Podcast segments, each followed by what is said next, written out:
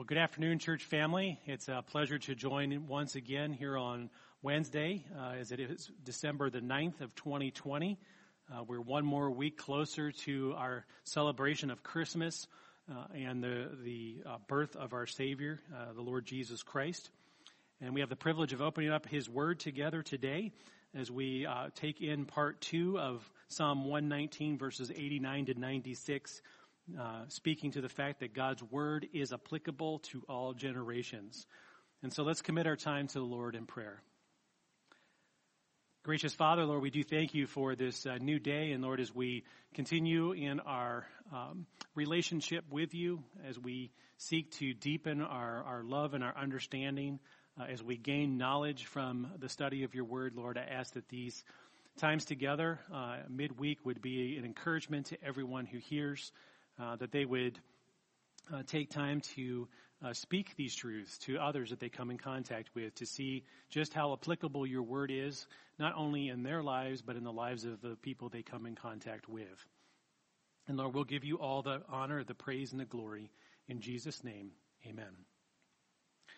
Well, let's go ahead and we'll reread um, this section as it's the 12th section, uh, Lamed, uh, in Hebrew uh, from verses 89 through 96. It says, Forever, O Lord, your word is firmly fixed in the heavens. Your faithfulness endures to all generations. You have established the earth and it stands fast. By your appointment they stand this day. For all things are your servants. If your law had not been my delight, I would have perished in my affliction. I will never forget your precepts, for by them you have given me life. I am yours. Save me, for I have sought your precepts. The wicked lie in wait to destroy me, but I consider your testimonies. I have seen a limit to all perfection, but your commandment is exceedingly broad. Well, today we're going to pick up in uh, verse 92 uh, as we begin with a, a thought coming from the psalmist where it says, uh, If your law had not been my delight, I would have perished in my affliction. Whether you realize this or not, meeting God in His Word has tremendous, has great and powerful and, and lasting impact in our lives. Uh, and I've experienced this firsthand as I've watched God teach me, uh, and the times that I've spent, you know, reading His Word, uh, hearing His Word, studying His Word, meditating upon it, memorizing it, uh, and taking it in that His Word has had a tremendous impact uh, in my life through the years that I've known Him. Uh, and the fact is, is that the psalmist is giving testimony to this as well, because he says, you know, if God's Word had not been His delight, if it had not been part of His everyday experience, that He would have perished in affliction. Uh, because of everyone who is seeking to cause him to stumble and to fall, to see all the temptations that are in the world that can uh, seek to to undermine the truths about God. So we need to understand, we need to, uh, to realize that we need to spend time in God's Word because when we don't, then as the psalmist uh, reflects, he says, I would have perished in my affliction. So in other words, I would have given in to the temptation. I would have given in to the desire to do that which was contrary to what the Word told me to do. And I think as we, we uh, looked last time, we looked at Psalm 19, the first six verses. I like how the, the, the 7 through 14 speak to this uh, section as well. And again, this shows the paralleling uh, in relation to the Psalms because it speaks to the great impact that the Word of God has. Uh, notice here as we begin in verse 7, it says, The law of the Lord is perfect. What's the result? It revives the soul. The testimony of the Lord is sure. The result, making wise the simple. The precepts of the Lord are right. The result, rejoicing the heart. The commandments of the Lord uh, is pure. The result, enlightens the eyes. Verse 9, the fear of the Lord is clean. Its result, it's enduring forever. The rules of the Lord are true and what? Righteous altogether. Verse 10 goes on to say, More to be desired are they than gold, even much fine gold, sweeter also than honey and drippings of the honeycomb. Moreover, by them is your servant warned. In keeping them, there is great reward. Well, what did the psalmist say here in Psalm 119.92? What's the great reward? That he did not perish in his affliction because he, his delight was in the law of the Lord. Verse 12 in Psalm 19 goes on to say, Who can discern his errors? Declare me innocent from hidden faults. Keep back your servant also from presumptuous sins. Let them not have dominion over me. Then I shall be blameless and innocent of great transgressions. And, and the beautiful verse 14, it caps it out. Let the words of my mouth and the meditation of my heart be acceptable in your sight, O Lord, my rock and my redeemer. So did you catch all those phrases, all those results of the great impact the Word of God has? It revives the soul. It makes wise the simple. It rejoices the heart. It enlightens the eyes. It, it shows its enduring uh, uh, aspect because it is clean, enduring forever. So it's not temporal. Uh, it is righteous altogether. And that in keeping them there is great reward. And the, and the psalmist's cry there is, Let the words of my mouth and the meditation of my heart be acceptable in your sight, O Lord, my rock and my redeemer. And you notice sandwiched right in there in all those verses is the, the idea that God's word, which has great impact, is more desired than gold, even fine gold. So the purest gold you can find. And as you watch different things on the television, on the internet, you know, there's a, a big push because of uh, the dollar not being as strong, uh, to to buy gold, uh, to make that part of your portfolio because it is is something to be desired because it, it will retain value. It will be worth something even when the paper dollar isn't worth anything at all. But see, it says here that the word of God is to be more desired than even that. And it even says that it is sweeter also than honey and drippings of the honeycomb. Now, it doesn't say just the, the things that are positive that make me feel good about where I am. That means everything in the Word of God. So even when the Word of God speaks truth into my life where I have wandered away from the, Lord, guess what? That is sweet. It's sweeter than honey and the drippings of the honeycomb because God's Word has a great impact. It keeps me where I should be as opposed to allowing me to go where I should not.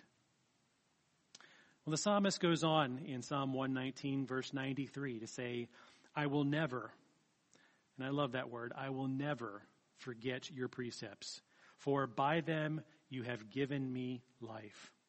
It reminds me of Matthew chapter 4, verse 4, where it says, It is written, Man shall not live by bread alone, but by every word that comes from the mouth of God. It also reminds me uh, of the importance of uh, hearing the word of the Lord.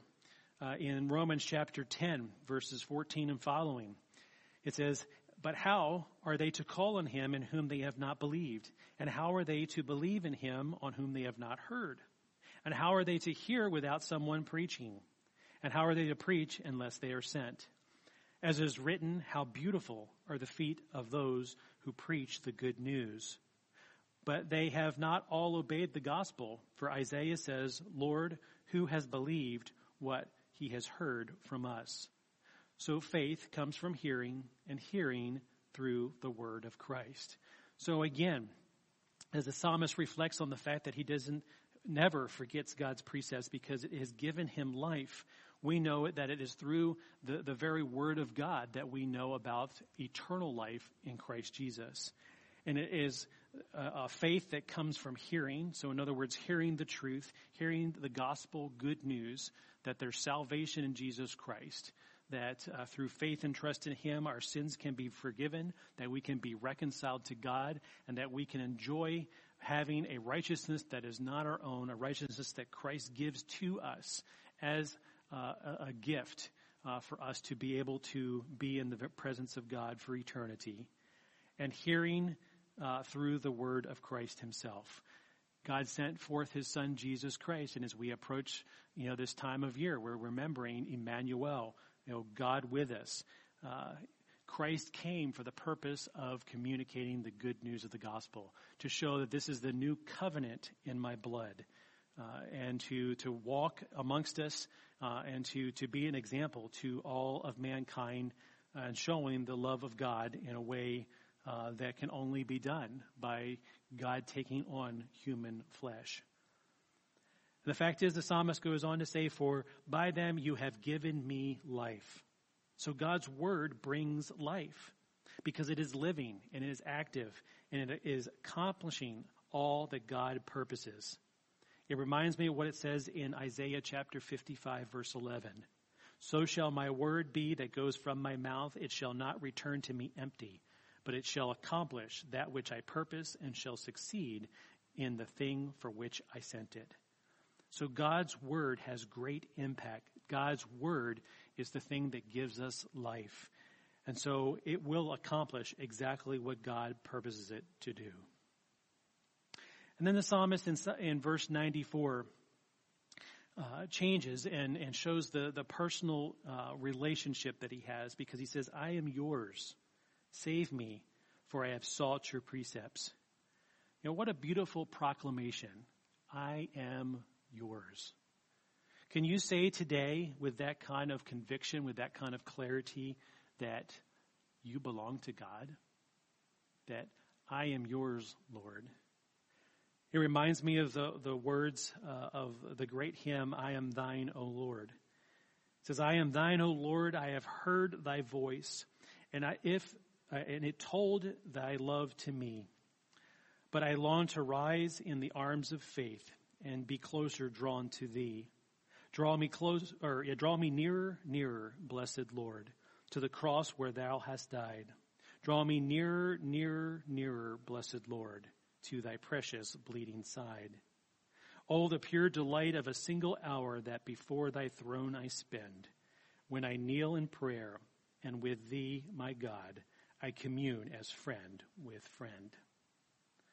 You know, the th- fact is, is that this hymn, as well as the proclamation of the, the psalmist here in Psalm 94, when he says, I am yours, uh, you know, I belong to you, Lord. Save me, keep me, because I have sought your word.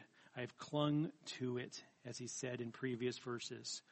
See, this is a beautiful proclamation that is not held by personal experience but it is held by the unchanging, unwavering Word of God. He says, I have sought your precepts. So the confidence in the relationship, the stemming of where the relationship comes from, is based in the fact that it is coming from the God who does not change, who is unwavering, who is the one he has sought uh, as he has opened up his word. And then the psalmist once again here uh, in short form in verse 95 says, The wicked lie in wait to destroy me, but I consider your testimonies.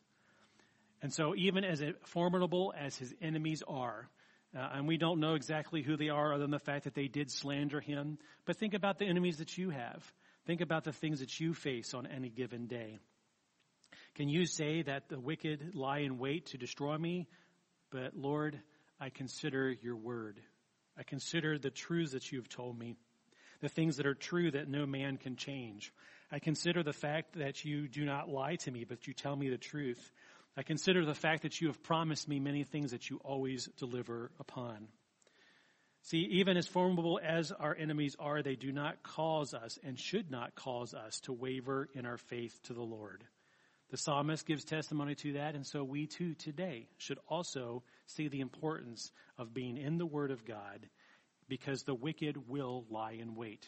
They will wait for the opportune moment, and we need to be prepared and be ready to make sure that we don't allow our enemies a victory. And finally, in this section, uh, verse 96, he says, I have seen a limit to all perfection, but your commandment is exceedingly broad. I want you to think for a moment this afternoon of just all the beauty and perfection in the created universe. And now we, we don't see it in, in its total perfection because sin still exists. But yet when we look at the human body and we see the, the perfections of uh, the design of the eye and how it works, or the hand and how uh, each of the fingers and, and, the thumb work together for us to be able to pick things up uh, to, to be able to construct and to build things. Um, this is not a mistake. This is not something that just happened. This is by God's design. And so it is beautiful uh, in its perfection. Uh, and that uh, the psalmist says, he says, all of this has a limit or an end. And that's true because we are finite. This world is finite. It will not exist eternally. Uh, only God does and those whom he brings uh, to him through his son Jesus Christ. And the thing is, he's given testimony of the fact that God's word has no such limitation. It does not have a shelf life. It will not fade away. It won't be the, the rolling credits at the end of a movie uh, and be no more. Uh, it, God's word does not uh, find limitation uh, as we do in living this life. Because God's word, as we've been studying, is eternal. That means that it has no beginning, no end, like time. It's eternal. It's before all of creation and will endure beyond all creation. The fact is, God's word encompasses all that God has made. You'll notice there he says, but your commandment is exceedingly broad. This phrase exceedingly broad means that it has no bounds. God's word is not limited by man. God's word is not uh, just limited to a paper bound book that has lasted uh, for the, the thousands of years that it has in written form. It is not bound in any way, shape, or form because it belongs to the God who is everywhere, who has all knowledge, all wisdom, who has all power, who is eternally existent in the heavens. This is the way his word is as well. And it encompasses everything that God has made, which is everything. Because the only thing it's not made is God, because God is not a created being. He has eternally existed. And it's that same God who is able through His Word to teach us uh, to even do some of the things that we would not in our own strength ever uh, attain apart from God. And that's even to love those who lie in wait to destroy us. Because it seems impossible. How can I love my enemies? How am I supposed to, to love them when they seek to destroy me? Well, that's because God's word has no bounds. God's word has the ability to do things that man does not understand and that man cannot comprehend uh, and that man can only in faith embrace. 1 Corinthians 13 says, Love bears all things, believes all things, hopes all things, endures all things. Love never fails. And that's because it comes from a God who never fails, a God who always does that which is right, that which is good, because that is who he is. And so as we look at this section and we close it out today, uh, we need to remember that God's word is applicable to all generations, including our own. That we need to make sure that we take delight in it so that we don't perish from our affliction that we don't forget his precepts because it is by the very word of God that we are given life. That we should say uh, with the psalmist that I am yours, Lord.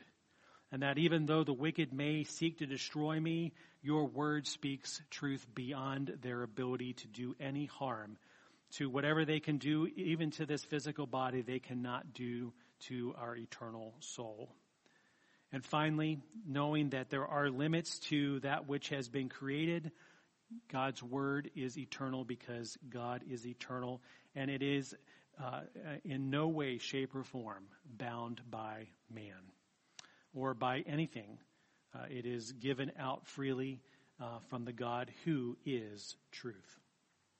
Let's bow for a closing word of prayer. And Father, Lord, we do thank you for this section. Lord, we thank you for the reminder that uh, your word does speak truth, that it is not bound, uh, that it has the ability to give us the, the, uh, the strength and the wherewithal to do the things that in man's power and man's knowledge are impossible. To be able to love our enemies, to be able to love you, one who we were in open rebellion against because we know that love bears all things, believes all things, hopes all things, endures all things. Your love never fails. And Lord, uh, we, we ask that you would help us to embrace those truths today, that as we finish out this week, as we approach uh, this time of year, remembering that your Son Jesus Christ did not fail uh, in his, his uh, greatest ex- exhibition of love by taking on human flesh and dwelling among us that we too in 2020, as we finish out this last month of a year of all kinds of turmoil and all kinds of questions and all kinds of challenges to our faith and, uh, and to our even existence as a church, Lord, that uh, you are not bound by those things and that your power can uh, eradicate even the, the, the most, uh, in man's mind, deadliest of, of uh, viruses in the COVID virus, that that is not a, a hindrance to you in any way, shape, or form. And Lord, we ask that you would just show us your power, uh, that you would show us uh, your ability to speak to everything, uh, because your word is applicable to our generation as well. And we pray these things in Jesus' name. Amen. Well, church family, it was great to spend this time together in the Word of God. Uh, pray that you have a great remainder of your week, and we look forward to joining together for worship on Sunday morning.